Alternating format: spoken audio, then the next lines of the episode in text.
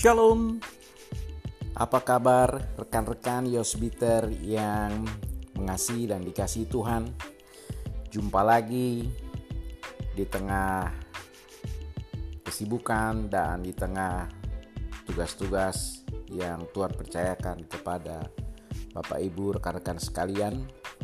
Saya berharap tetap penuh dengan sukacita, penuh pengharapan kepada Tuhan Bapak Ibu yang terkasih, rekan-rekan Yosbiter, rekan-rekan muda, di mana pun kalian berada, salah satu kegiatan di saat pandemik ini banyak sekali yang dilakukan oleh kita sekalian. Ada yang hobi nanam-nanam, ada yang hobi burung, ada yang hobi sepeda, walaupun sepeda secara terbatas, mulai rajin olahraga dan seterusnya dan seterusnya. Nah, saya sedang belajar juga walaupun beberapa tahun lalu saya pernah memelihara ikan koi, tapi eh, dalam saat pandemik ini saya coba kembali untuk memelihara ikan koi.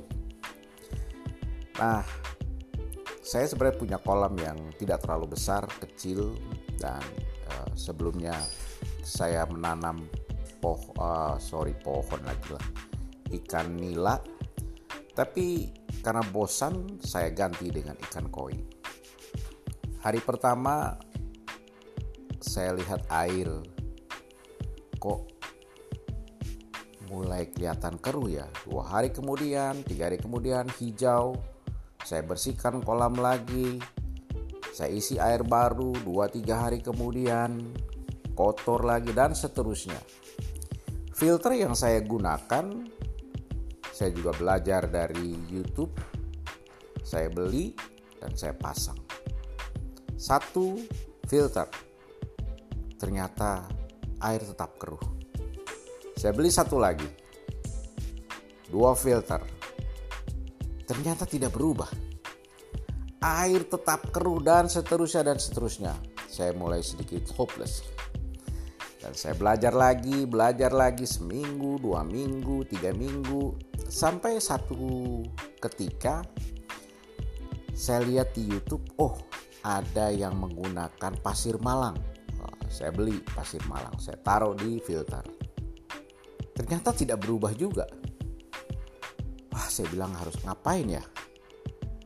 Dan sampai akhirnya satu ketika saya dapat informasi menggunakan kerang atau arang kelapa. Dan akhirnya saya coba. Saya masukkan ke dalam filter, saya kurangi bagian filter yang lain, saya masukkan. Satu hari, aduh nggak ada perubahan. Dua hari tidak ada perubahan. Tapi aneh pada hari yang ketiga air mulai bening, mulai bening, mulai bening, dan seterusnya sampai dengan hari ini kolam saya bening. Cuma seminggu sekali saya ganti air 20% saya ganti air baru Nah, yang menarik dari pelajaran ikan koi ini bahwa kita memelihara koi bukan memelihara ikan, tapi memelihara airnya tetap bersih dan sehat. Saya menggambarkan pemeliharaan ikan koi ini dengan kehidupan kita sebagai anak-anak Tuhan. Bagaimana kita bisa tetap bersih sehingga kita bisa hidup ikan koi dengan air yang bersih dia bisa hidup lincah dan sebagainya. Dan setiap hari kita bisa memandang ikan koi dengan enak sekali mendeduhkan. Kalau lagi capek eh, terus ke kolam lihat ikan memberi makan sukacita. Nah saya membayangkan tadi bagaimana bisa hidup kita ini bersih seperti air tadi. Ternyata kuncinya ada di filter. Nah filter itu apa di dalam kehidupan kita filter itu adalah Roh Kudus, Roh Tuhan Yesus yang selalu ada bersama-sama dengan kita. Dialah yang mampu membersihkan, memurnikan baik pikiran, hati, dan setiap apa yang akan kita lakukan, dia selalu memberitahu itu tidak baik, itu baik. Oleh karenanya teman-teman yang terkasih, mari kita jaga kebersihan hidup kita dengan roh Tuhan yang ada di dalam diri kita. Biarlah air hidup kita tetap bersih kita menjadi berkat di mana pun kita berada. Sebagai anak-anak Tuhan, mari kita berdampak dengan berkat, bukan berdampak dengan menambah masalah.